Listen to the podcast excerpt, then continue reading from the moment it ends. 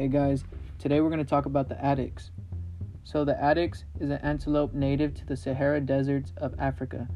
They adapted very well to the African sun. So depending on what time of the year it is, their coats change with the seasons. So during the hotter half of the year, it turns to a white coat to help deflect the sun and also help them regulate their body temperature.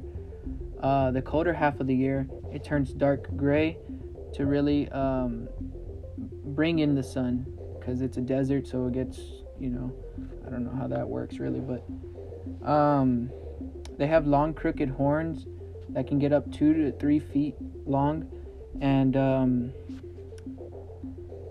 typically they live in big herds, so typically the oldest and most dominant female leads the group, which is kind of cool. The addax have developed a more flat and spread out hoof to best fit their natural environment. So their natural environment, of course, they're walking on sand all day. So they basically developed a hoof. It's almost like a snowshoe or like a ski on snow, but compare that to sand. So they're not very fast either. The addax is one of the more smaller antelopes. So it weighs about 210 pounds, and it's 4 feet long.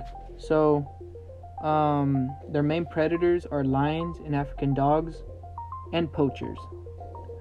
So they're saying that they're endangered right now, almost extinct. There's only 400 or 500 left in the wild.